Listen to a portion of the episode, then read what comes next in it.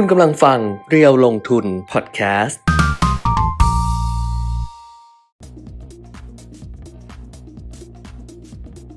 สวัสดีค่ะสวัสดีครับพบกันอีกครั้งนะคะกับอัปเดตเรียวลงทุนค่ะวันนี้วันอังคาร24พฤษภาคม2565ค่ะคุณปิยมิตรครับว่าเวลาเข้าอ่ะคุณปิยมิตรทักก่อนบ้างไหมไม่มันก็คิวใครคิวมันไงจะได้ไม่ชนกันไงก็นี่ไงเวลาเขาร้องเพลงอะไรนะฟีเจอริ่งกันเขาก็จะต้องแบ่งช่วงไงว่าใครร้องก่อนร้องหลังอ้าวเดี๋ยวหาเพจเรียวลงทุนไม่เจอนี่มันเรื่องอะไรกันเจอละต้อนรับทุกท่านนะคะเข้าสู่อัปเดตเทรนด์ลงทุนเพราะนั้นเหมือนเดิมนะคะที่เรามาเจอกันทาง Facebook Liveเพจเรียวลงทุน YouTube Live เรียวลงทุนก็ YouTube Live เรียวลงทุน Channel ในช่อง YouTube นะคะก็สวัสดีทักทายกันได้กดไลค์กดแชร์ได้ส่งข้อความมาทักทายกันเมื่อวานนี้น่ารักมากเลยอ่ะมีท่านที่ถามเรื่องวอร์เรนน่ะเรื่อง XW อ่ะวอร์เรนเนี่ยเราก็ดิฉันก็พูดในรายการใช่ไหมว่าเดี๋ยวถ้าเกิดไม่ได้ดู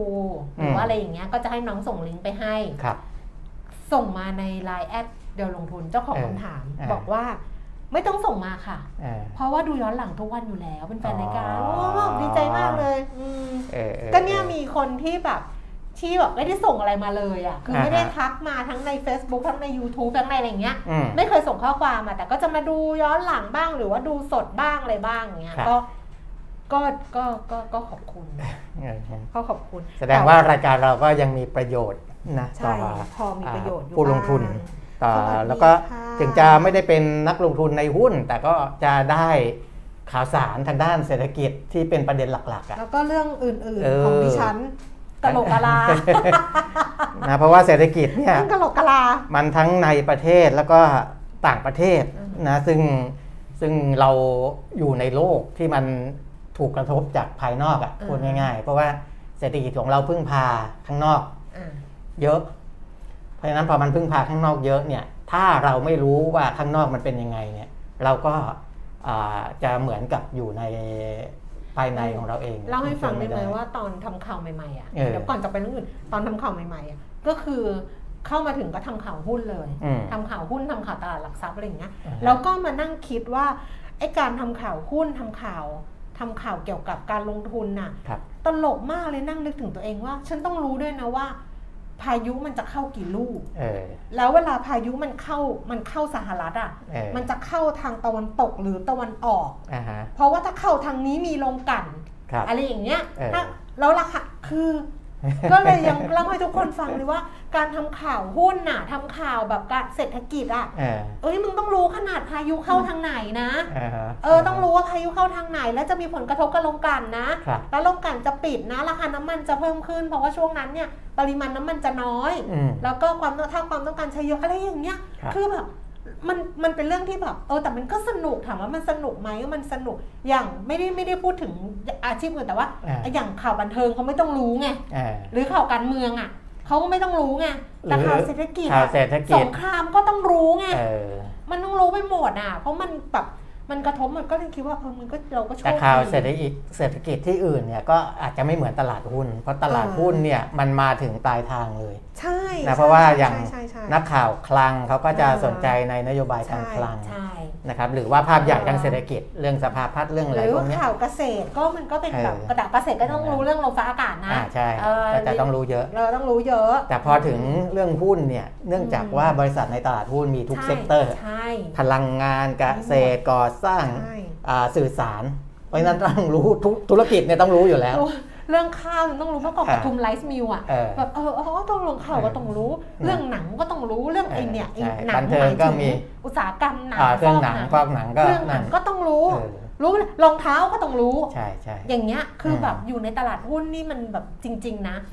แต่ว่าตอนดิฉันเขียนในหนังสืออ่ะในหนังสือไม่เล่าก็ไม่รู้โหผมมันยับตลอดเลยต้องคอยจับ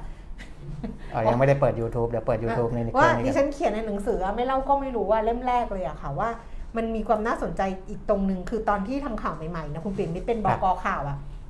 คุณปิยมิตรก็จะให้นักข่าวใหม่คือนักข่าวใหม่เวลามาทำงานเนี่ยคุณปิยมิตรเขาก็จะมี ช่วงที่วันหยุดอะไรเงี้ยเขาจะให้มีสกู๊ปอันหนึ่งที่นักข่าวเขียนว่าชีวิตนักข่าวหุ้นน่ะนักข่าวใหม่แบบเจออะไรบ้างความท้าทายคืออะไรอุปสรรคคืออะไรแล้วมีน้องอยู่คนหนึ่งโอเล่อะที่เขาบอกว่านักข่าวหุ้นมันยากตรงที่ว่ามันอยู่กับผลประโยชน์ของคนอื่น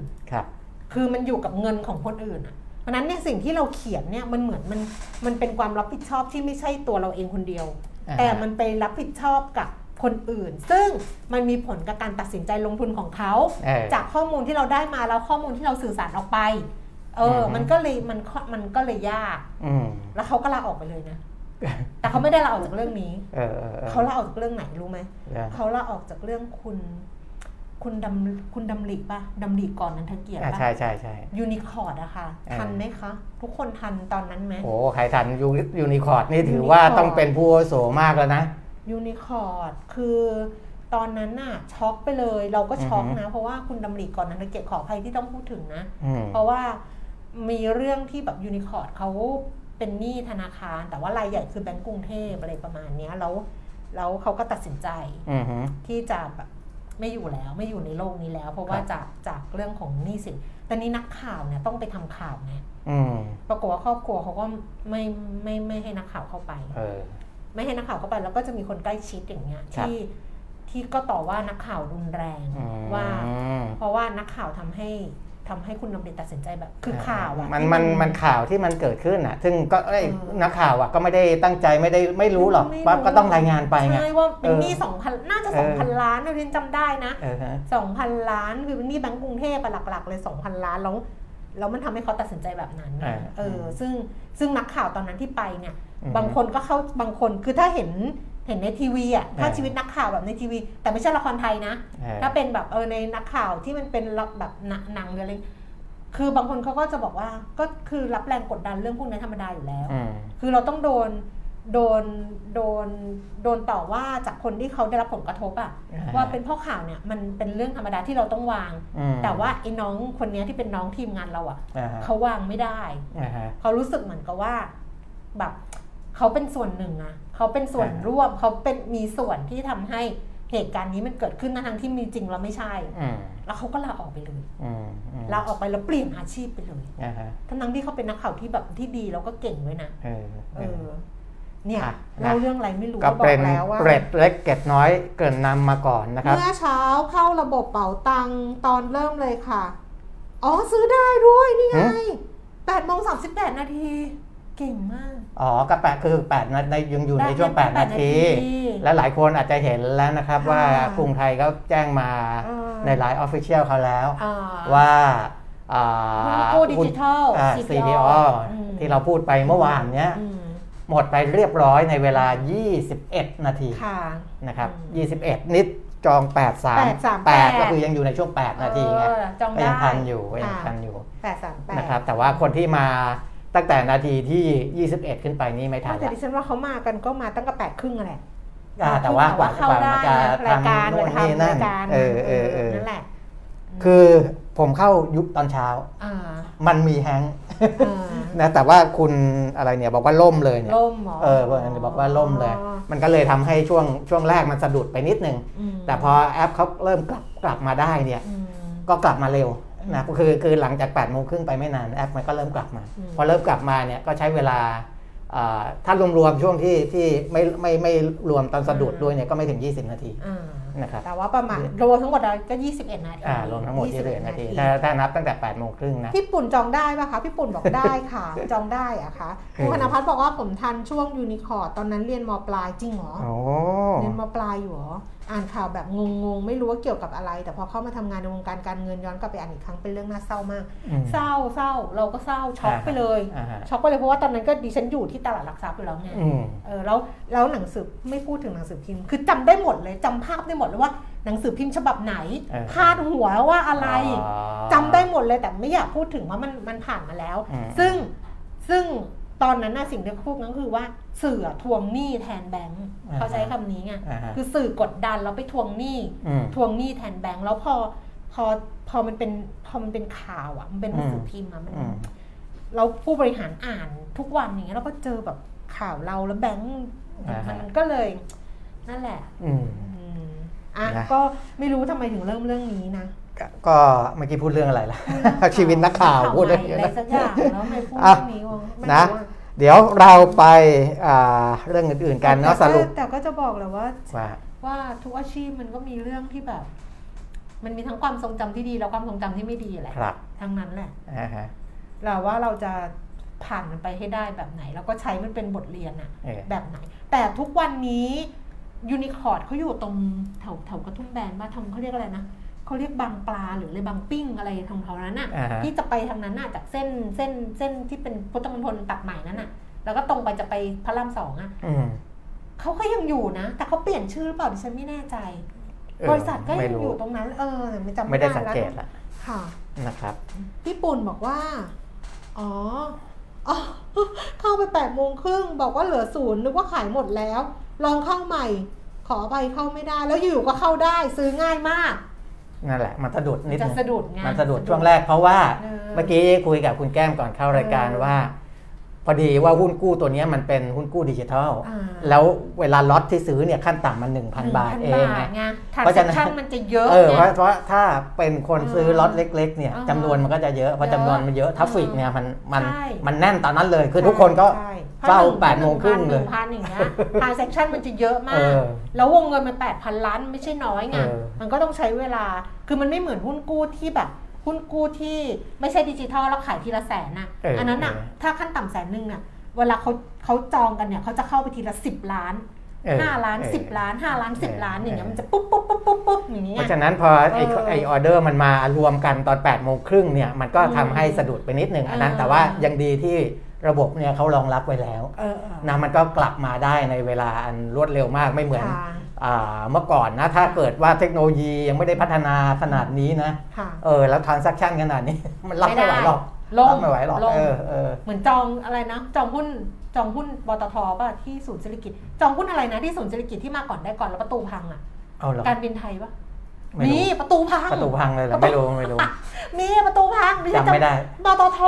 น่าจะปตท.มั้งเหลืออะไรตอนหลังก็เลยไม่ทำแบบถ้าเกิดไปจองงั้นไม่ทำแบบจองก่อนได้ก่อนเพราะว่าไม่งั้นมันพังประตูศูนย์เศรษฐกิจพังเลยคือต้องเอามาจัดสรรเกลี่ยทีหลังคือรับไว้ก่อนแล้วก็มาเกลี่ยทีหลังว่าไม่งั้นเนี่ยเหมือน OR อย่างเงี้ยต้องมาแบบไอ้ small lot first ใช่ไหมแบบใครจองน้อยก็ได้ก่อนอะไรกระจายให้ทั่วไปก่อนอะไรเงี้ยแล้วก็ค่อยมาเกลี่ยใหม่เพราะถ้าใช้มาก่อนได้ก่อนนะไม่ได้คุณทอดอ่ะเนี่ยน่าจะเป็นปตทมันระบบมันจะรองรับไม่ได้ปตททั้งออฟไลน์ออนไลน์เนี่ยมันก็จะประตูพังเลยอ่ะยิ่งกว่าคอนเสิร์ตโลกดนตรีอุ้ยพูดแต่เรื่องโลกดนตรีคอนเสิร์ตโลกดนตรีใช่อยู่ท่าทรายยูนิคอร์นอยู่ตอนนั้นนะคะทางเจ๊ไปนะขอบคุณมาก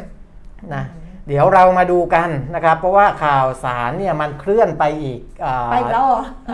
อีกจุดหนึ่งแล้วนะแต่ว่ามันจะไปส่งผลดีกับตลาดหุ้นสหรัฐที่เราเห็นมันดีขึ้นมาแต่บ้านเราเนี่ยอาจจะมีเรื่องของสัญญาณทางเทคนิคอะไรกึกกักกันนิดหน่อยนะเพราะว่าตลาดหุ้นสหรัฐขึ้นไม่ตั้งเยอะบ้านเราลบเฉยเลยของเราลบแต่ก็ยัง 1,630 กว่านะจากที่ต่ำกว่า 1,600 ก่อนหน้านี้นะครับดูโควิดนิดนึงก่อนละกันเพราะว่าตัวเลขเนี่ยล่าสุดคือสะสม528ล้านคนทั่วโลกแล้วก็เสียชีวิตไปแล้ว6.3 ล้านอันนี้ตัวเลขกลมๆนะครับส่วนตัวเลขที่เพิ่มขึ้นมา 516,000 คนต่อวันเนี่ยอยู่ในเกาหลีเหนือ 186,000 นะครับนอกนั้นก็จะเป็นไต้หวันเนี่ยตัวเลข 79,000 เลยนะสหรัฐอเมริกาออสเตรเลียญี่ปุ่นเกาหลีใต้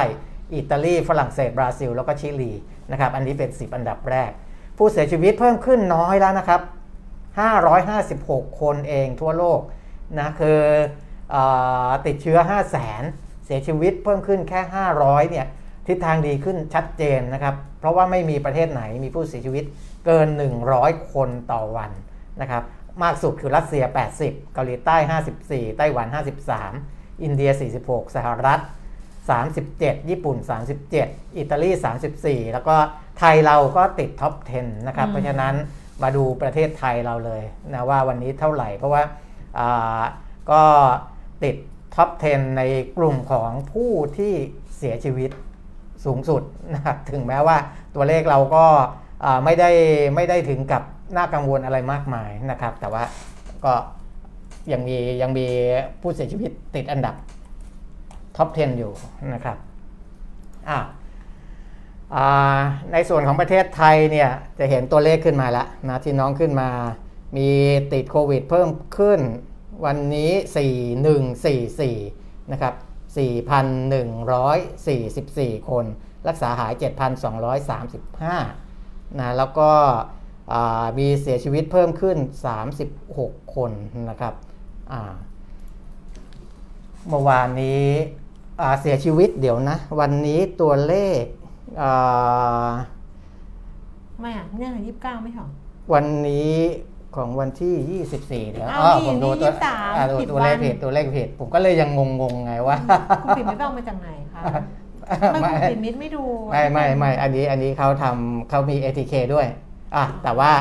ไม่เป็นไร ATK ก็อาจจะไม่ได้เช็คนะครับก็เป็นตัวเลขที่ถือว่ายังอยู่ในระดับที่ควบคุมได้แหละนะสำหรับโควิดบ้านเรานะครับเดี๋ยวไปดูข้อมูลตัวเลขข้อมูลก่อนแล้วผมมาสรุปให้อีกทีว่าสิ่งที่มันเคลื่อนไปในเชิงของเศรษฐกิจโลกยักษ์ใหญ่นะสหรัฐจีนเป็นอย่างไรนะครับรวมทั้งประเทศอื่นๆด้วยนะครับนี่คุณนัทบอกว่ายูนิคอร์นยังอยู่รับจ้างผลิตอาหารบรรจุกระป๋องไม่ใหญ่โตเหมือนสมัยก่อนใช่ยังอยู่เพราะว่าดิฉันเวลาไปเส้นพระราม2ไปเพชรบุรีหัวหินก็จะผ่านตรงนั้นแต่เมื่อก่อนจะเห็นป้ายยูนิคอร์นใหญ่ๆนะคะตอนหลังไม่ค่อยได้สังเกตเท่าไหร่เนี่ยพอมันผ่านอะไรไปอะเนาะคือมันบางทีมันอดทนอย่างเดียวไม่พอเนาะอดทนอย่างเดียวไม่พอแต่มันต้องมีคือมันต้องวางแผนสำหรับการรับมือกับอะไรที่มันต้องทำให้เราอยู่ได้ยาวๆแล้วกลับมาให้ได้ในประมาณนี้ถึงจะไม่ใหญ่โตเหมือนเดิมแต่ว่ามันก็ไม่ล่มสลายไงดาวโจนส์ค่ะเมื่อคืนนี้นะคะปิดตลาดปรับตัวเพิ่มขึ้น 618.1.98% NASDAQ นะคะ180จุดเพิ่มขึ้นนะคะ 1.59% แล้วก็ S&P 500 เพิ่มขึ้น 72.1.86% ไอ้พวกคำพวกนี้ไอ้คำว่าอยู่อย่างไม่แตกสลายไอ้คำว่าเป่งประกายอะไรเงี้ยเอามาจากซีรีส์หมดเลยนะใช้บ่อยมากอะแล้วมันทำให้เราใช้ในชีวิตประจำวันมันคือเราได้ศัพท์ใหม่ๆเพิ่มขึ้นมาอยู่ในสต็อกคือคนเขียนหนังสือหรือคนใช้คำพูดเนี่ยเวลาดูเยอะๆเนี่ยดูนู่นดูนี่เยอะๆหรือว่าพวกหนังละครอ่านเยอะๆเนี่ยไอ้คำพวกนั้นเนี่ยมันจะมาสะสมเป็นคำในคำศัพท์ในคลังของเราไงอาชีพเสริมดิฉันตอนนี้คือเขียนสคริปต์ให้คุณนวรัตน์จะไปบอกเขาพูดได้เขาเป็นคนประกาศทั่วเลยเหรอพี่จิ๊กเขาเป็นคนอย่างนี้นะพี่จิ๊กเนี่ยเขาเป็นคนน่ารักอย่างหนึ่งนะคุณเปรมิตรคือใครทำอะไรให้เขาบอกนะเขาจะไม่ใช่ว่าอะไรอ่ะแบบเขาทำเองอะไรอย่างเงี้ยไม่ใช่เขาจะเที่ยวบอกใครต่อใครหมดเลยว่าอุ้ยอันนี้พี่แก้มเขียนให้จิ๊กดีมากเลยอะไรอย่างเงี้ยแล้วเขาก็จะถามดิฉันว่าดิฉันไปเอาคำพวกนี้มาจากไหนอ่านเมื่อก่อนอ่านนิยายเยอะใช่อ่านนิยายเยอะมันสะสมไปโดยเราอาจจะไม่รู้ตัวว่ามันเก็บอยู่ในคลังอักษรของเราเนี่ยในตัวของเรานั่นแหละอันนี้พูดได้ถ้าเป็นพี่จิ๊กก็พูดได้เมื่อคืนนางยังโทรมาหาอยู่เลยส่งคลิปมาให้ดูว่าคลิปดีไหมอะไรอย่างเงี้ยปักฟุตซี่100เวลาโทรมาไม่ค่อยอยากรับเลยโทรมาชอบมีเรื่องฟุตซี่100นะคะเมื่อคืนนี้ปรับตัวเพิ่มขึ้น 123.1.67% ค่ะ CAC 40 ตลาดหุ้นปารีสฝรั่งเศสเพิ่มขึ้น 73.1.17% แล้วก็ DAX แฟรงก์เฟิร์ตเยอรมนีนะคะเพิ่มขึ้น 193.1.4% ค่ะส่วนในเอเชียค่ะเช้าวันนี้นะคะตลาดหุ้นโตเกียวนิเกอิลดลง 138.0.5% หังเส็งฮ่องกงลดลง 303.1.4% แล้วก็เสียไซ300ตลาดหุ้นเซี่ยงไฮ้ลดลง 35.0.8% ก็คือที่ลงเยอะๆก็คือหังเส็งนั่นแหละลงมา 1.5% นะครับแล้วก็ตลาดหุ้นบ้านเราค่ะในเช้าวันนี้ดัชนีราคาหุ้นสูงสุด 1,636 จุดต่ำสุด 1,627 จุดล่าสุด 10:24 นาทีนะคะดัชนีราคาหุ้น 1,633.65 จุดก็ลดลงไป 1.63 จุดมูลค่าการซื้อขาย 11,400 ล้านบาทเซ็ตฟิฟตี้อินเด็กซ์ค่ะ 985.18 จุดลงไป 1.76 จุด 0.18% มูลค่าการซื้อขาย 6,800 ล้านบาทหุ้นที่ซื้อขายสูงสุดอันดับ 1 อันนี้ทำเสียงได้ละเลือกตั้งผ่านไปแล้วเบอร์หนึ่งได้ละเบอร์8อันดับ1 AOT นะคะ68.75 บาทลดลง75 สตางค์ปตท37.50 บาทราคาเท่าเดิมไทยพาณิชย์113 บาทลดลง2 บาทค่ะแอดวานซ์223 บาทเพิ่มขึ้น3 บาท BDMs 27 บาทราคาเท่าเดิม KBank 146 บาทเพิ่มขึ้น50 สตางค์สผ157 บาทราคาเท่าเดิมแบงก์กรุงเทพ129.50 บาทเพิ่มขึ้น50 สตางค์ CPO 67 บาทขออภัยค่ะ64.75 บาทลงไป50 สตางค์ GPSC 64 บาทเพิ่มขึ้น1 บาทค่ะ อัตราแลกเปลี่ยนค่ะดอลลาร์บาทไปไหนอ่ะเจอแล้วเช้าวันนี้34.23 บาทนะคะกรอบของเช้านี้34.12 34.27 ค่ะราคาทองคำ1,853 เหรียญต่อออนซ์ราคาบ้านเรา 29,900 กับ 30,000 ถ้วนค่ะราคาน้ำมันเบรนท์เมื่อวานราคาน้ำมันขึ้นนะขึ้นอีกรอบนึงเมื่อวานประกาศเมื่อวานมีผลเมื่อเช้าแต่ว่าเช้านี้ลงนิดหน่อยลงไปนิดเดียวเบรนท์113.02 เหรียญลดลง40 เซนต์เวสเท็กซัส109.86 เหรียญลดลง46 เซนต์แล้วก็ดูไบ107.21 เหรียญเพิ่มขึ้น22 เซนต์อันนี้เป็นอันนี้นะราคาเก่านะดูใบราคาเก่าราคา3 วันแล้วอย่าไปดูมันใช่ใช่ใช่นะครับในส่วนของหมดครบถ้วนเรียบร้อยไปดูบอนด์ยิลด์ของสหรัฐประกอบนะครับว่าตลาดเขามีส่งสัญญาณอะไรมาที่ตรงนี้บ้างหรือเปล่าปรากฏว่าอัตราผลตอบแทนพันธบัตร10 ปีก็ขยับขึ้นนะจาก 2.78 ขึ้นมาเป็น 2.86 นะครับนั่นหมายความว่าราคาลดลงนะครับผลตอบแทนก็เพิ่มขึ้นราคาลดลงก็ถ้าเรามองในเชิงซื้อขายก็แสดงว่ามีการขายออกมานะครับแล้วก็เราก็เห็นว่าพอขายออกมาในสินทรัพย์เสี่ยงอย่างหุ้นก็ราคาเพิ่มขึ้นดัชนีเพิ่มขึ้นนะครับ2 ปีขยับขึ้นจาก 2.60 เป็น 2.65% นะครับอันนี้ตลาดพันธบัตรสหรัฐนะครับส่วนประเด็นข่าวในระดับโลกเนี่ยนะครับเราจะเห็นว่าสื่อต่างๆเนี่ยให้ความสนใจกับกรณีที่ประธานาธิบดีโจไบเดนมาเยือนในแถบเอเชียนะครับซึ่งก็มีทั้งด้านบวกกับด้านลบแต่ว่าในภาพใหญ่ก่อนนะว่าโจไบเดนเนี่ยก็พยายามจะเข้ามาจับมือความร่วมมือเกาญี่ปุ่นเกาหลีนี่ไงเขาจะอยู่แถบนี้เขามาแล้วหรอมาแล้วคุยกันแล้วนะมาทั้งตัวเลยหรอมาทั้งตัวสิเราไม่รู้มาทั้งตัวเลยใช่ใช่ใช่คุยกันแล้วนะครับเอาเรื่องที่มันอาจจะเป็นสร้างความกังวลอยู่นิดนึงนะครับแต่ก็อาจจะไม่ได้มากนะเพราะว่าอันนี้เป็นเรื่องในเชิงมันมีทั้งเชิงการเมืองและเชิงเศรษฐกิจเขาไปยุ่งกับไต้หวันด้วยป่ะอันนี้เชิงการเมืองไง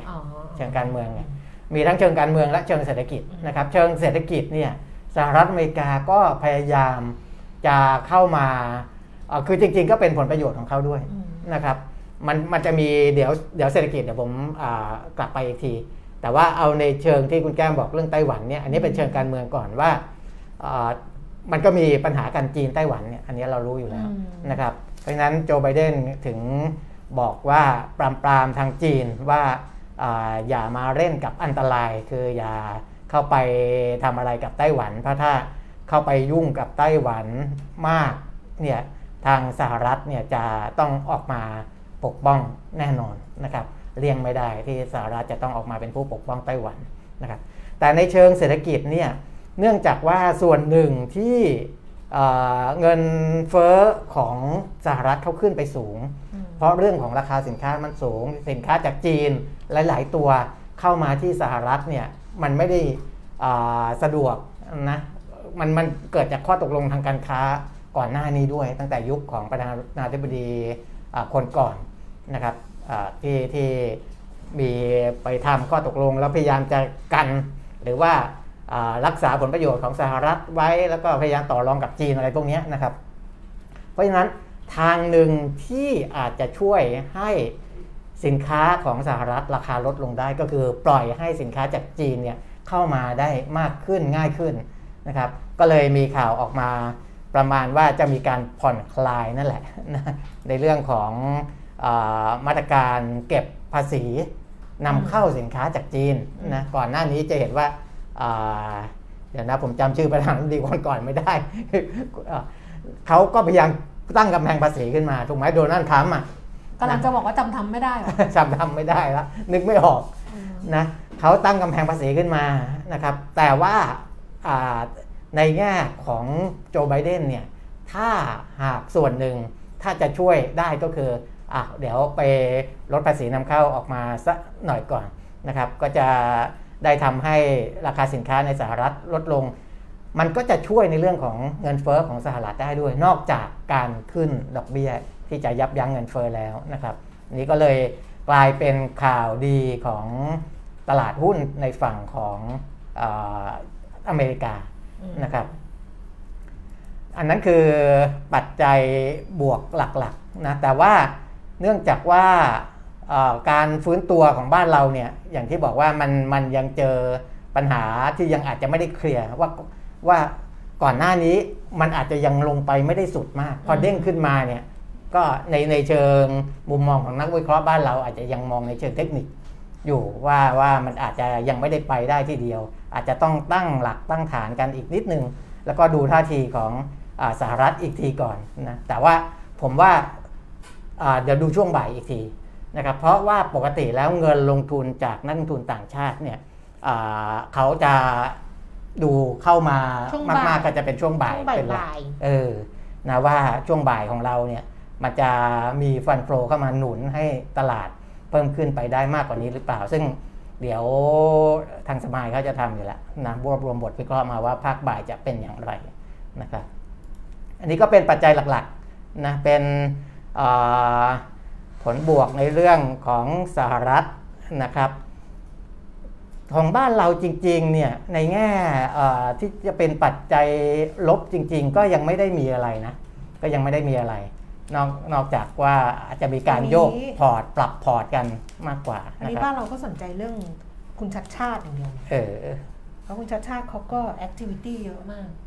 คือเขาไปวิ่งทุกวันไงเขาวิ่งอยู่แล้วไงก็คือไม่เปลี่ยนกิจวัตรประจำวันที่ต้องวิ่งก็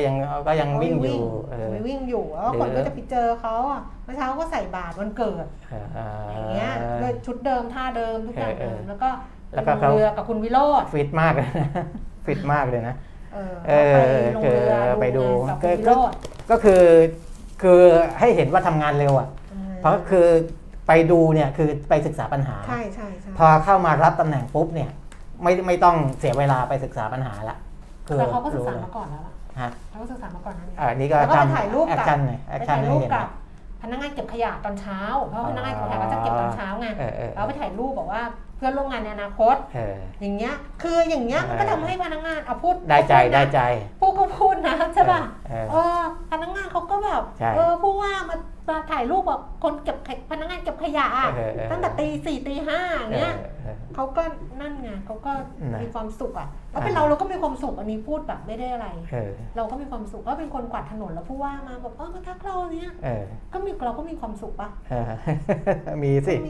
ก็มีความสุขนี่แต่ว่าอะไรเนี่ยทางกรุงเทพธุรกิจเขาบอกไตรมาสหุ้นกับทองคำจะผันผวนในระยะต่อไปคือเขาไปคุยกับโนมูระกับหยวนต้าแล้วก็ทำออกมาเป็นเหมือนกับแบบเป็นบุลเลตมองไปข้างหน้าอะไรอย่างเงี้ยเอาคุณเปลี่ยนไปก่อนก็ได้ไม่ของผมมีเรื่องจีนอีกนิดนึงนะครับว่าจีนอย่างที่บอกว่ามีลดดอกเบี้ยแล้วก็มีแผนกระตุ้นเศรษฐกิจนะผ่านมาตรการภาษีมากกว่า 1.4 แสนล้านหยวนนะตีเป็นเงินดอลลาร์สหรัฐก็ประมาณสัก 21,000 ล้านดอลลาร์สหรัฐนะครับอันนี้จะเอามาช่วยเหลือภาคธุรกิจที่ได้รับผลกระทบอย่างหนักจากมาตรการล็อกดาวน์นะคือจีนเนี่ยมาตรการซีโร่โควิดคือคุมโควิดหนักก็จริงแต่ว่าพอเขาเห็นว่าพอคุมหนักๆแล้วล็อกดาวน์นู่นนี่นั่นแล้วเนี่ย ใครได้รับผลกระทบเดี๋ยวเขาก็จะเอาเงินมาอัดฉีดให้นะครับอันนี้ก็เป็นวิธีการของจีนนะก็ในระดับโลกยังประมาณนี้นะยังประมาณนี้ถ้าดูเซนส์ในเรื่องสหรัฐกับจีนก็ถือเป็นปัจจัยบวกนะครับแต่ในตลาดเราเนี่ยในบ้านเราเนี่ยนี่เดี๋ยวไปฟังคุณกรพัฒน์เนี่ยนะคุณกรพัฒน์วรเชษฐ์ผู้อำนวยการฝ่ายวิจัยและบริหารการลงทุนของนงมุระพัฒนสินนะคะบอกว่าตลาดหุ้นไทยระยะ 1-2 เดือนข้างหน้าจะต้องระวังความผันผวนแล้วก็การปรับฐานใหม่ดิฉันสนใจข่าวนี้เพราะว่าดิฉันยังไม่ได้ซื้อกองทุนไงฉันก็เลยว่ากลัวจะไม่ทันใช่ไหมต้องไม่ใช่กลัวจะไม่ทันจะรอไงว่าเนี่ยเขาบอก 1-2 เดือนข้างหน้าเนี่ยตลาดจะผันผวนแล้วก็ปรับลงมาหาฐานใหม่จากความเสี่ยงเรื่องเงินเฟ้อระดับสูงแล้วก็เฟดขึ้นดอกเบี้ยรัฐเร่งขึ้นดอกเบี้ยแรง 0.75% ทั้ง2ครั้งในเดือนมิถุนายนแล้วก็กรกฎาคมอันนี้คือนงมุระเขาจะมองแบบนี้มาระยะหนึ่งแล้วนะครับก็ยังคิดอยู่ว่าน่าจะต้องขึ้นแรงแต่ว่าในตลาดโลกยังไม่ได้มองอย่างนี้นะนี่เขามองแบบนี้นี่เขามอง 0.75 เนี่ย2ครั้งเลยมิถุนายนกรกฎาคมแล้วหลังจากนั้นเนี่ยก็จะไม่เร่งตัวแล้วก็จะแบบ 0.25 แล้วทำให้แนวโน้มเศรษฐกิจไทยมีโอกาสฟื้นตัวมองว่า GDP ปีนี้4.1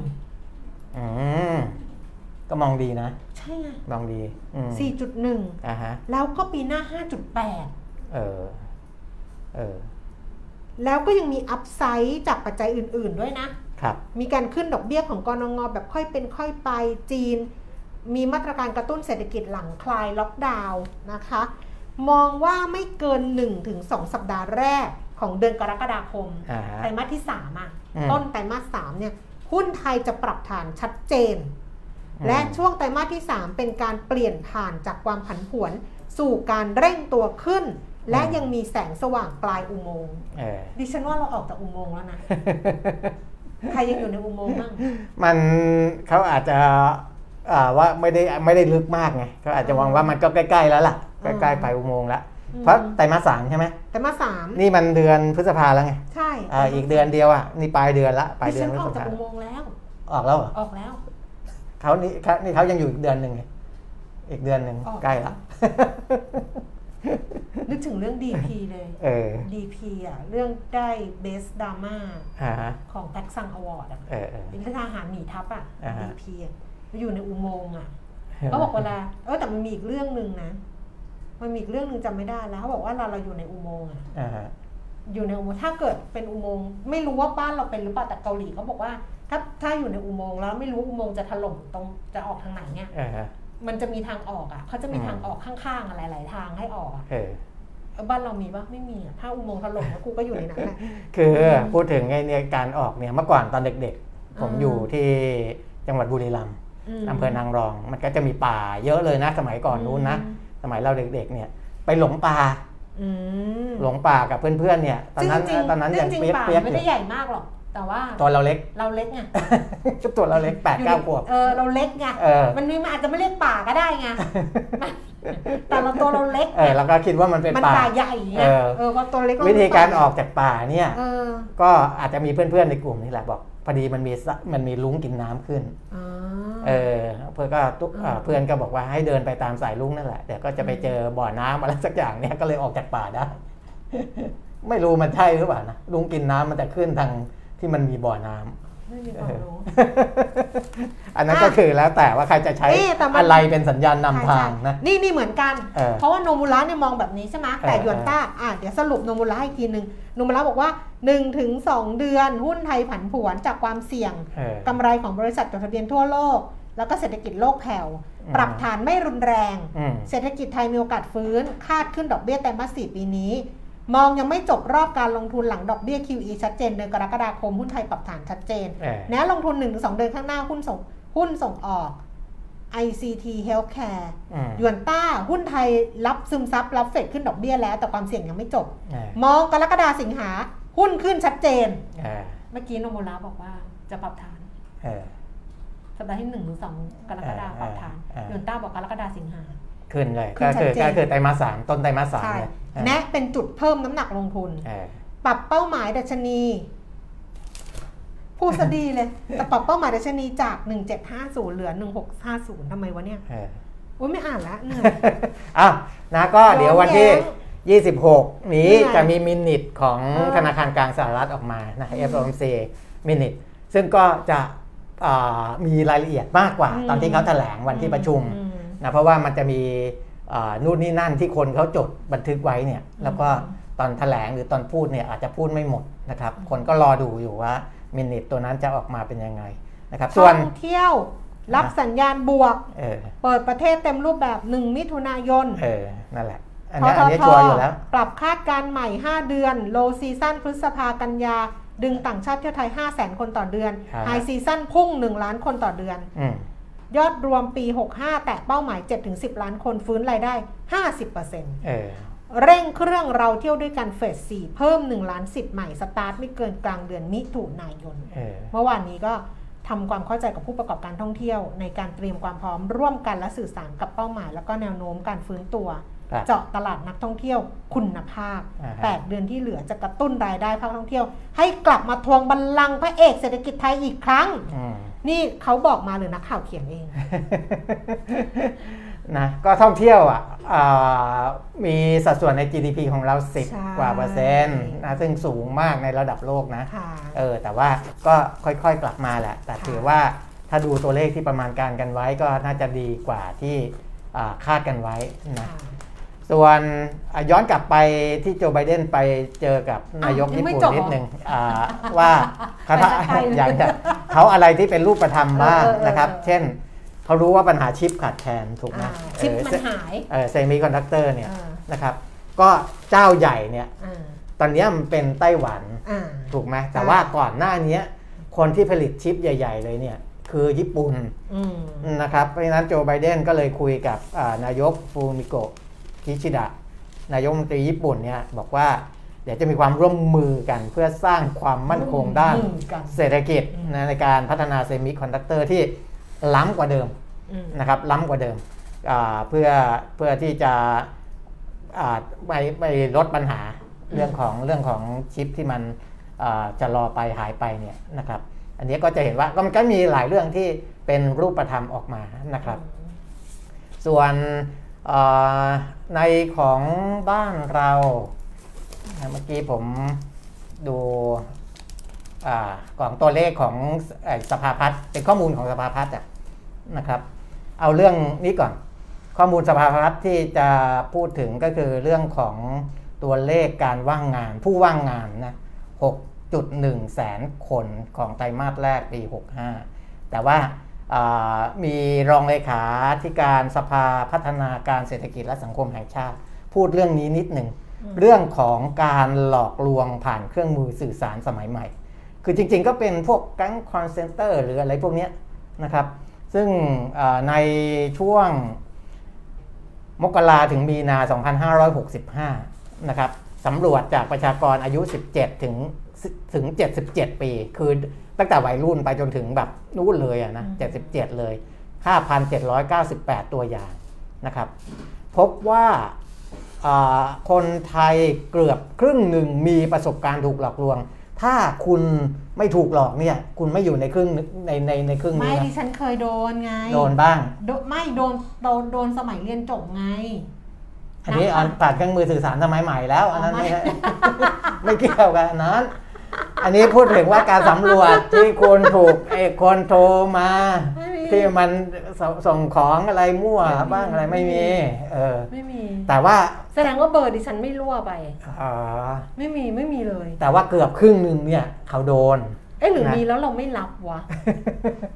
คือบางทีเบอร์อะไรมาก็ไม่รับไงไม่รับไม่สนใจไงก็ไม่รู้ว่าใช่เบอร์นี้หรือเปล่าไงและที่น่าตกใจก็คืออันนี้ในช่วง1ปีนะเขาตำรวจว่าเขาจะถามว่าช่วง1ปีที่ผ่านมาเนี่ยคุณเคยมีอะไร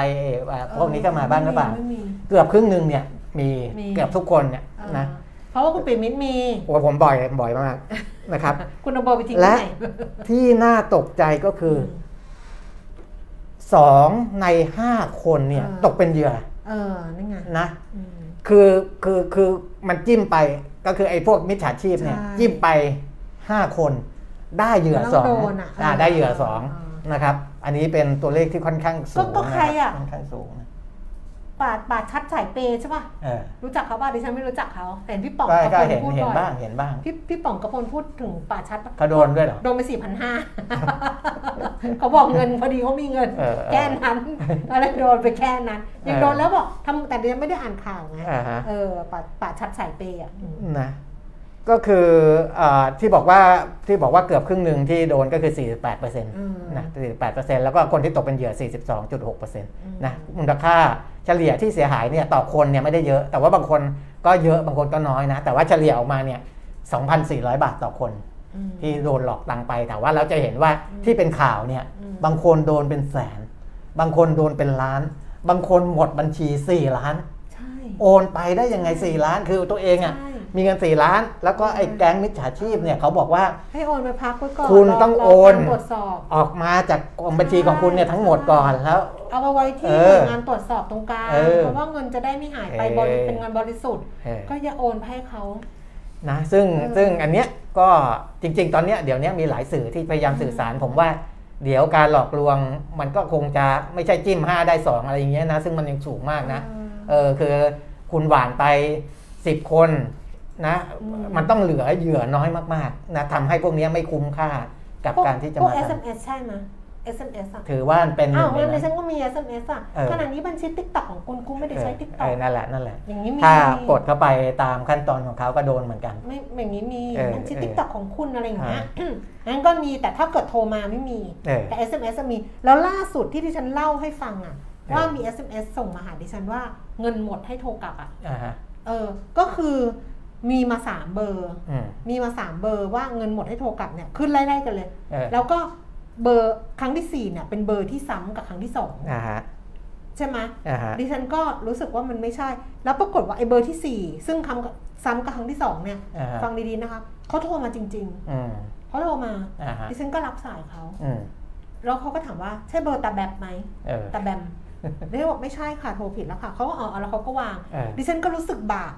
ที่แบบเฮ้ยเราไปโทษว่าเขาเป็นมิจฉาชีพเปล่าวะที่อะไรแต่ปรากฏว่าหลังจากนั้นอีก2ครั้งก็มีมาอีกว่าเงินหมดให้โทรกลับด้วยเป็นเบอร์อะไรก็ไม่รู้อีก2ครั้งดิฉันก็คิด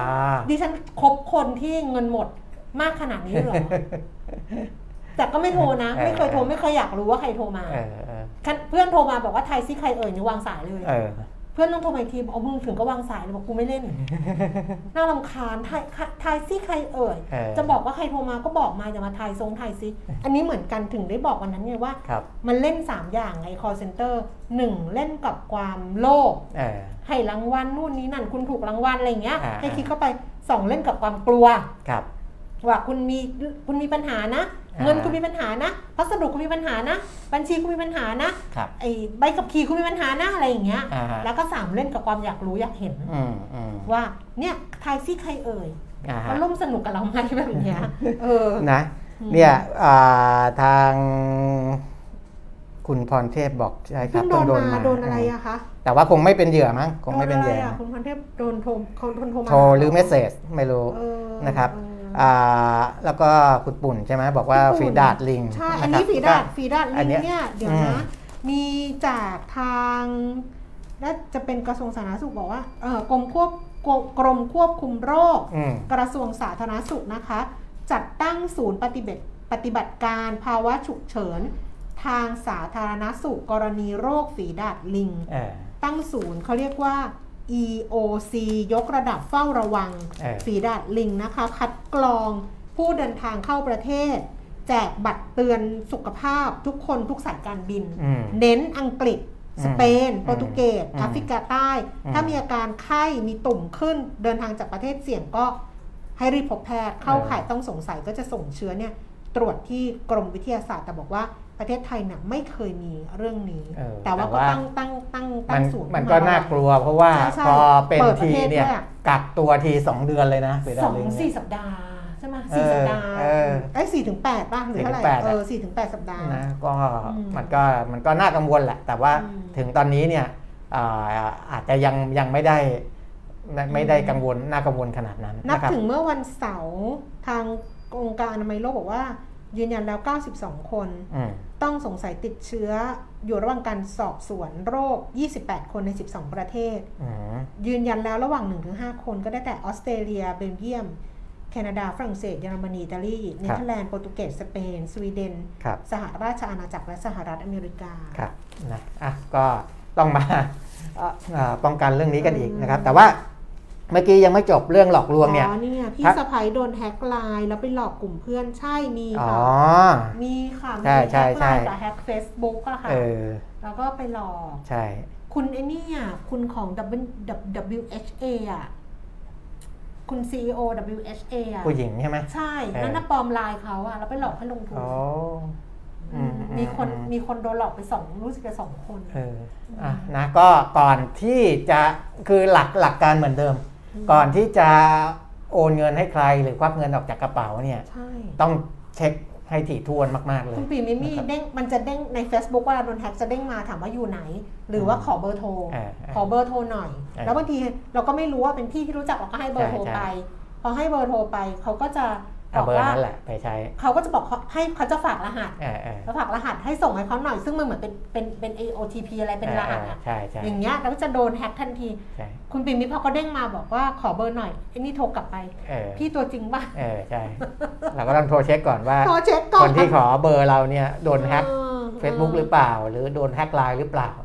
นะครับต้องได้คุยกันก่อนว่าเป็นตัวจริงจริงอะไรเงี้ยพี่ขอเบอร์ผมจริงหรือเปล่าพี่บอกอ๋อพี่ขอจริงๆอ่ะค่อยนั่นพอเราก็เช็คได้คุณพรเทพบอกว่าเพิ่งโดนมาโทรมาบอกว่ามาจากกสทช.อันนี้แหละครับก็เลยวางสายอันนี้กสทช.ก็หน่วยงานอันนี้คือถ้าคนไม่รู้เรื่องเนี่ยจะกลัวเลยเพราะว่าทุกอย่างของเรามันอยู่ในโทรศัพท์ไอ้คนที่โทรมาจากที่อ้างว่าโทรจากกสทช.เนี่ยเขาบอกว่าจะล็อกเราทุกอย่างเลยนะเขาไม่ใช่ล็อกแค่ไม่ให้เราโทรก็เข้าโทรออกนะเขาจะยึดบัญชีโทรศัพท์เราไปเลยเพราะนั้นเนี่ยเอาไปเลยเราก็จะกลัวเอาไปเลยเอาไปเลยมันมีทุกอย่างอยู่ในนี้ก็เอาไปเลยมึงก็ล็อกไปเลยเอาล็อกไปเลยล็อกไปเลยจ้ะพี่จ๋านะครับเพราะฉะนั้นทางสภาพัฒน์มีข้อเสนอให้รัฐบาลตั้งหน่วยงานเฉพาะกิจนะครับที่มีหน้าที่กำกับดูแลป้องกันการหลอกลวงผ่านอินเทอร์เน็ตและการสื่อสารสมัยใหม่โดยให้เป็นศูนย์ข้อมูลกลางข่าวสารเพื่อประสานงานกับหน่วยงานที่เกี่ยวข้องแล้วก็สภาพัฒน์เสนอว่าการทำงานของหน่วยงานนี้ไม่จำเป็นต้องตั้งขึ้นมาใหม่แต่ให้รวบรวมเจ้าหน้าที่ที่เกี่ยวข้องเนี่ยมาทำงานร่วมกันเป็นการเฉพาะกิจขึ้นมามันจะได้มีแอคชั่นในเรื่องนี้เนี่ยจริงๆจังๆรวดเร็วแล้วก็ป้องกันปัญหาได้นี่อีซีรีส์ Familiar Wife อ่ะที่ดูอ่ะที่เขาเป็นสามีเขาย้อนเวลาไปอ่ะแล้วเขาทำงานในแบงก์อ่ะเขาทำงานในธนาคารอ่ะอันนี้ซีรีส์ตั้งแต่ปีน่าจะประมาณ5ปีแล้วนะ5ปีที่แล้วอ่ะมันมีฉากหนึ่งซึ่งเขาทำงานในแบงก์มันมีฉากหนึ่งซึ่งผู้จัดการอ่ะเขาเอาเป็นคู่มือค่ะเขาเรียกว่าคู่มือป้องกันการหลอกลวงทางโทรศัพท์ให้กับพนักงานแบงก์ทุกคนเลยแล้วเขาก็ตอนเช้าเขาต้องประชุมใช่ไหมเขาก็บอกพนักงานแบงก์นี่ฉันจดไว้เขาบอกพนักงานแบงก์ว่านับวันการหลอกลวงก็มีชั้นเชิงมากขึ้นเรื่อยๆพนักงานธนาคารต้องรู้แผนรับมือเป็นอย่างดีขอให้พนักงานทุกคนแจ้งลูกค้าผู้สูงอายุรวมถึงลูกค้าหนุ่มสาวด้วยว่าการขอให้โอนเงินโดยแอบอ้างชื่อหน่วยงานหรือการขอให้ส่งมอบเงินสดเป็นการหลอกลวงทางโทรศัพท์ 100%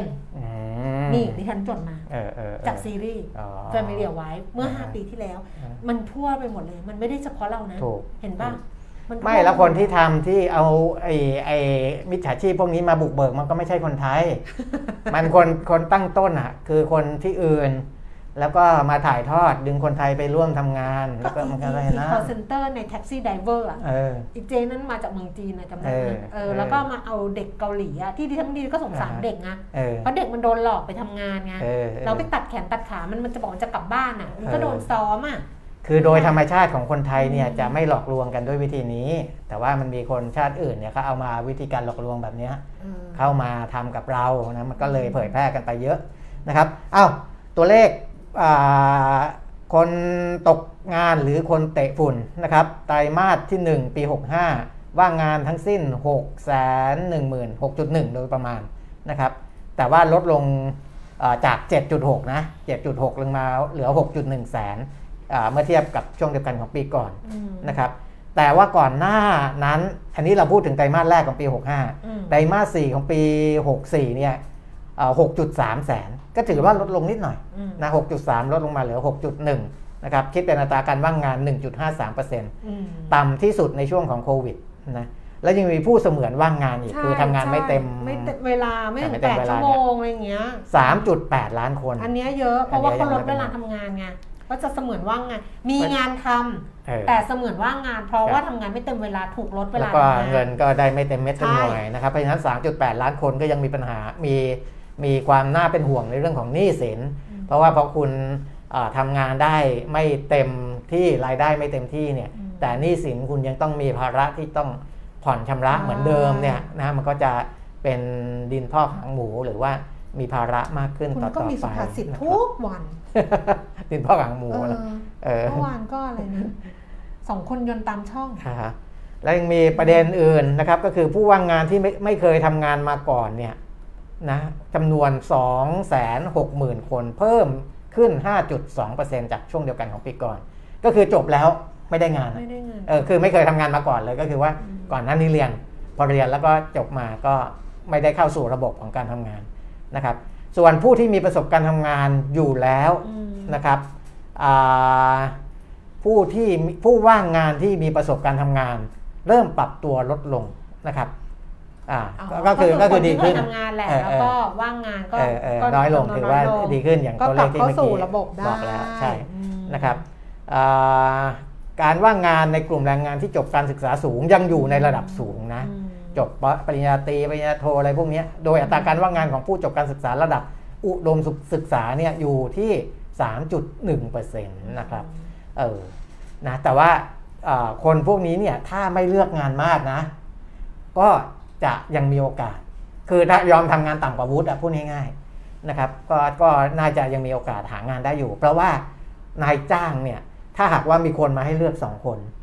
นะจ่ายเงินเดือนไม่ได้มากแต่คนนึงจบปริญญาตรีอีกคนนึงไม่จบเนี่ยเขาก็มีโอกาสที่จะเลือกคนที่จบปริญญาตรีก่อนแต่เขาอาจจะดูอย่างประกอบก็ได้นะว่า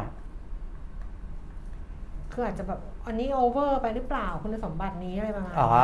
ก็โอเวอร์ไปไม่เหมาะแบบไม่เหมาะกับอาจจะอยู่ไม่นานอาจจะอยู่ไม่นานคนนี้พอดีกว่าอะไรประมาณคือมันหลายอย่างนะการจ้างงานภาคเกษตรกรรมเพิ่มขึ้น 3% นะ 11.4 ล้านคนนะที่อยู่ในภาคเกษตรกรรมนะครับนอกภาคเกษตรกรรมจ้างงาน 27.3 ล้านคนเพิ่มขึ้น 3% ก็คือทั้งในภาคเกษตรกรรมและนอกภาคเกษตรกรรมเพิ่มขึ้น 3% นะครับสาขาก่อสร้างโรงแรมภัตตาคารมีการจ้างงานลดลง 1.1% นะครับส่วนหนึ่งเกิดจากเรื่องของการระบาดของโควิดในต้นปีที่ผ่านมานั่นแหละนะครับนี่มีคนมีประสบการณ์ร่วมกับคุณเปี่ยมนิดเยอะมากเลยเรื่อง call center เรื่องอะไรอย่างเงี้ยผมโดน call center โทรมา3ครั้งพัสดุส่งมั่วเก็บเงินปลายทางอีก1ครั้งรอบทุกครั้งพัสดุเก็บเงินปลายทางนี้อ้ำพัชราภายังโดนเลยเพราะว่าที่บ้านรับไงที่บ้านรับแล้วที่บ้านก็ไม่รู้ว่านึกว่าคุณอ้ำสั่งก็รับอย่างเงี้ยแล้วปรากฏอะไรส่งอะไรมาก็ไม่รู้แล้วก็เก็บเงินปลายทางไป2ครั้งมั้งครั้งที่3ก็คุณอ้ำก็เลยบอกที่บ้านก็ไหวตัวทันแล้วก็ล่าสุดก็มีใครที่เก็บเงินปลายทางแล้วแบบขอเปิดดูก่อนมันไม่ใช่ไงเจอกันสารพัดรูปแบบนะสารพัดรูปแบบเยอะแต่มันก็ซ้ำๆนะเนี่ย call center ไม่ซ้ำละกรมตำรวจเนี่ยพัสดุเก็บเงินปลายทางเนี่ยคือเขาพยายามจะเปลี่ยนหน่วยงานไงแต่ก็เนี่ยคนก็จะวนอยู่อย่างนี้คือวิธีการเนี่ยจะคล้ายๆกันแต่ว่าเมื่อก่อนไม่เคยอ้างกสทช.ก็เริ่มมาอ้างกสทช.แล้วก็ไอ้บริษัทส่งเอกสารน่ะเมื่อก่อนก็จะอ้างแบบชื่อที่เราคุ้นๆอย่างเคอรี่อย่าง RDHL อย่างอะไรพวกนี้แต่ตอนหลังเนี่ยบริษัทอะไรก็ไม่รู้เป็นบริษัทขนส่งเอกสารอะไร QDH อะไรเขาก็ที่อะไร TM อะไร TM อ่ะคล้ายๆ QTM อ่ะแต่ว่าไม่ใช่มันก็จะอะไรอย่างเงี้ยมันก็เขาก็จะเปลี่ยนหน่วยงานไปเรื่อยๆไงทำให้คนงงไงว่าเอาชื่อฝรั่งอะไรกันหน่อยต้องเป็นชื่อฝรั่งหน่อยนะคุณวรพงษ์ที่พูดเรื่องกลต.สั่งพัดงานของผู้แนะนำการลงทุนของหยวนต้าเนี่ยกลต.ส่งข่าวมาให้เมื่อวานนะครับอันนี้เป็นอุทาหรณ์ละกัน นะครับแล้วก็เป็นเคสสตั๊ดดี้สำหรับคนที่ลงทุนในตลาดทุนนะครับเพราะว่าเคสนี้เนี่ยผู้แนะนำการลงทุนเขาสามารถแนะนำตราสารซับซ้อนประเภทหนึ่งได้นะครับคือผู้แนะนำการลงทุนก็จะมีหลายๆระดับบางคนก็ได้แค่ระดับตราสารไม่ซับซ้อนแล้วก็บางคนก็ซับซ้อนมากขึ้นไปนะครับเคสเนี้ยคุณจินตนาต้นงามเนี่ยก็ตอนที่มีความผิดเนี่ยกระทำความผิดเนี่ยสังกัดบริษัทหลักทรัพย์หยวนต้าประเทศไทยนะครับเขาทางกลต.ให้เหตุผลว่าอย่างนี้ว่าได้ตัดสินใจซื้อขายหลักทรัพย์แทนผู้ลงทุนและให้ความช่วยเหลือสนับสนุนหรือร่วมมือกับผู้ลงทุนในการซื้อขายหลักทรัพย์ที่ไม่เหมาะสมกับฐานะการเงินและความสามารถในการชำระหนี้หรือข้อจำกัดการลงทุนของผู้ลงทุนมี2เรื่องนะคือเมื่อกี้สองเรื่องเหมือนสองข่าวใหญ่สองข่าวใหญ่ดูทุกวันไงเหมือนเลยคือ1คือตัดสินใจซื้อขายหลักทรัพย์แทนผู้ลงทุน2ไปสนับสนุนให้ผู้ลงทุนเนี่ยซื้อขายหลักทรัพย์เกินฐานะพูดง่ายๆนะคือไม่ได้มีความสามารถขนาดนั้นนะครับในเรื่องแรกที่ไปซื้อขายหลักทรัพย์แทนผู้ลงทุนเนี่ยเพราะว่าคุณจินตนาเนี่ยคือในช่วงเดือนเมษา62ถึงมกรา64เป็นเวลาค่อนข้างยาวนานนะเพราะว่าเมษา62เนี่ยยังอยู่ในช่วงต้นปีแต่ว่าลากยาวมา62 63แล้วก็มาถึงต้นปี64นะครับถึงได้มีปัญหาผมบอกไว้ก่อนว่าเคสที่ผู้ลงทุนกับพนักงานแนะนำการลงทุนจะเรียกมาร์เก็ตติ้งหรืออะไรแล้วแต่เนี่ยบางคนเขาไว้ใจกันมากไม่ใช่มีแค่เคสนี้นะครับบางคนเขาไว้ใจกันมากเขาก็อนุญาตให้น้องทำรายการไปเลยแต่ว่าเคสเนี้ยเขาก็ต้องเซ็นไว้นะก็ส่วนหนึ่งคือเขามีกลไกอะที่สามารถทำรายการแทนได้ถ้ามันไม่มีปัญหาคือไม่ได้ขาดทุนเยอะๆเนี่ยมันก็จะไม่เกิดเรื่องขึ้นเพราะว่าผู้ลงทุนก็จะรู้สึกว่าเฮ้ยสนิทกันดูแลกันมานานแต่ถ้ามันมีปัญหาเมื่อไหร่เนี่ยเตรียมตัวเลยนะเป็นตัวตายเนี่ยมันพนักงานก็ต้องผิดด้วยแน่นอนเพราะว่าในเคสนี้เนี่ยคุณจินตนาเนี่ยไปคุยกับลูกค้าบอกว่าเดี๋ยวตัดสินใจซื้อขายแทนให้นะครับและยืนยันกับลูกค้าว่าจะซื้อขายให้ได้ผลกำไรหากเกิดผลขาดทุนจะร่วมรับผิดชอบด้วยเขาใช้คำว่าร่วมรับผิดชอบนะเพราะฉะนั้นเนี่ยลูกค้าก็ไว้ใจว่าอ๋อไม่เป็นไรเดี๋ยวขาดทุนเดี๋ยวน้องเขาช่วยรับผิดชอบด้วยก็เลยอ้าวอยากทำอะไรทำเลยทำไปเลยนะครับเพราะฉะนั้นก็ซื้อขายให้อันนั้นคือเคสที่ซื้อขายแทนอันนี้ผิดอยู่แล้วในแง่นี้ทำไม่ได้กลต.ไม่อนุญาตให้ทำนะครับคุณจะลงทุนคุณต้องตัดสินใจซื้อขายเองจะไปให้น้องเขาส่งคำสั่งซื้อขายให้อย่างเงี้ยได้แต่เป็นคำสั่งของคุณไม่ใช่ว่าน้องเขาทำไปแล้วเขาถึงมารายงานให้เราไงถ้าในเคสอย่างเงี้ยคือน้องเขาทำไปแล้วว่าเนี้ยนะก็อย่างเงี้ยไม่ได้นะครับอีกเคสหนึ่งระหว่างวันที่28กุมภาพันธ์ถึง15ธันวาคม63นะครับอันนี้เกือบทั้งปี63เลยนะก็มาร์เก็ตติ้งก็ไปให้ความสนับสนุนลูกค้าซื้อขายหลักทรัพย์ไม่เหมาะสมกับฐานะทางการเงินความสามารถในการชำระหนี้ข้อจำกัดในการลงทุนนะครับโดยนางสาวจินตนาโอนเงินเข้าบัญชีลูกค้าหลายครั้งพวกการสนับสนุนเนี่ยต้องมีเป็นรูปธรร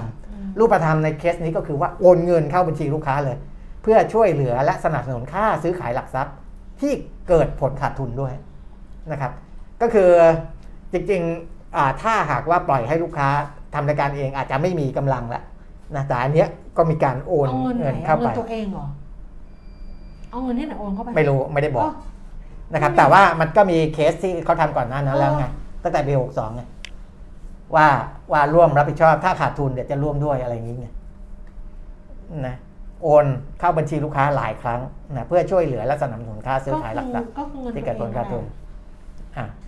นะเพราะฉะนั้นความผิดนี้ก็คือว่าไม่ปฏิบัติหน้าที่ด้วยความรับผิดชอบและรอบคอบเยี่ยงผู้ประกอบวิชาชีพและไม่ปฏิบัติหน้าที่หรือให้บริการด้วยความซื่อสัตย์สุจริตตามประกาศคณะกรรมการกำกับตลาดทุน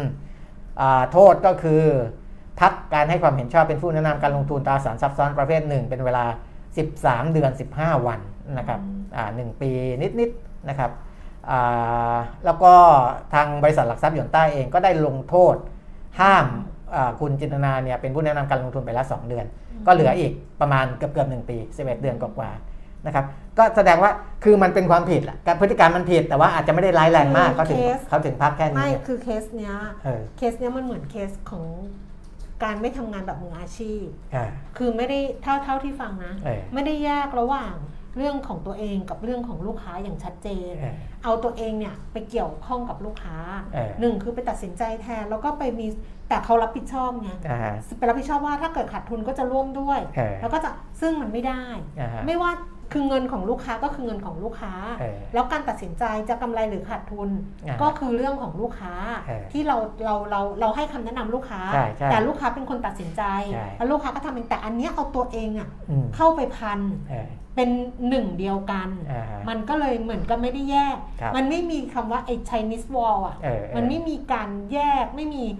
compliance ไม่มีการกำกับดูแลอะไรอย่างเงี้ยมันเอาไปรวมกันนะถึงแม้ว่ามันจะได้ผลประโยชน์เสียผลประโยชน์หรืออะไรแต่เคสเนี้ยดูเหมือนกับว่าคุณจินตนาเนี่ยเสียผลประโยชน์มากกว่าคือเคสเนี้ยจะเห็นว่าทั้งข่าวเนี่ยจะไม่มีบอกว่าลูกค้าเนี่ยได้รับความเสียหายไปเป็นเงินเท่าไหร่นั่นแสดงว่ามันในเชิงความเสียหายในเชิงตัวเงินเนี่ยมันไม่ได้ทางลูกค้าเขาไม่ได้ถ้าฟังอย่างเงี้ยเหมือนคุณจินตนาก็ยอมรับความเสียหายด้วยแล้วตัวเองก็อะไรอย่างเงี้ยใช่ป่ะแต่ว่าในทางปฏิบัติอ่ะมันต้องแยกกันไม่ได้มันต้องแยกกันแค่นั้นเองมันต้องแยกกันให้ชัดเจนเพราะว่าถ้าแบบนี้ถึงจะแบบหวังดีหรืออะไรเงี้ยคือการทำงานในแวดวงธุรกิจหลักทรัพย์หวังดีเจตนาดียังไงก็ต้องชัดเจนต้องมีต้องเป็นไปตามหลักเกณฑ์ใ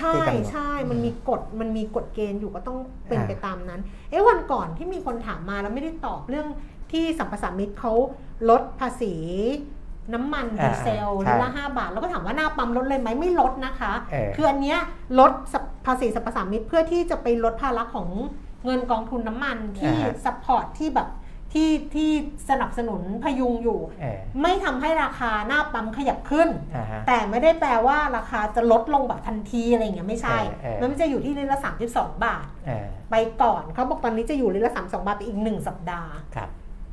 แล้วจะขยับขึ้นลิตรละ1 บาทถ้าเกิดราคาในตลาดโลกมันขยับขึ้นส่วนภาษีสรรพสามิตเนี่ยคือเอาไปอุดหนุนกองทุนน้ำมันที่เข้าไปดูแลราคาน้ำมันดีเซลในช่วงก่อนหน้านี้และแม้กระทั่งถึงตอนนี้มันจะไม่ได้ลดหน้าปั๊มต้องอธิบายแบบนี้ให้เข้าใจด้วยนะคุณนัทบอกว่าเคยเจอเคส marketing นะเขาเรียกว่ามาเนี่ยนะช่วยซื้อขายแทนเราดีมากช่วงดัชนีขาขึ้นแต่แย่มากช่วงดัชนีขาลงต้องพิจารณาให้รอบคอบเราต้องไม่ให้เขาช่วยซื้อขายเนี่ยแล้วคุณนัทเราก็ทำน้องเขาก็แบบลูกค้าก็ต้องมีส่วนด้วยเพราะว่าถ้าเกิดว่าพอมันเกิดอะไรขึ้นแล้วไปตรวจสอบน้องเขาโดนลงโทษเขาก็โดนลงโทษไงลูกค้าไม่โดนลงโทษอยู่แล้วไง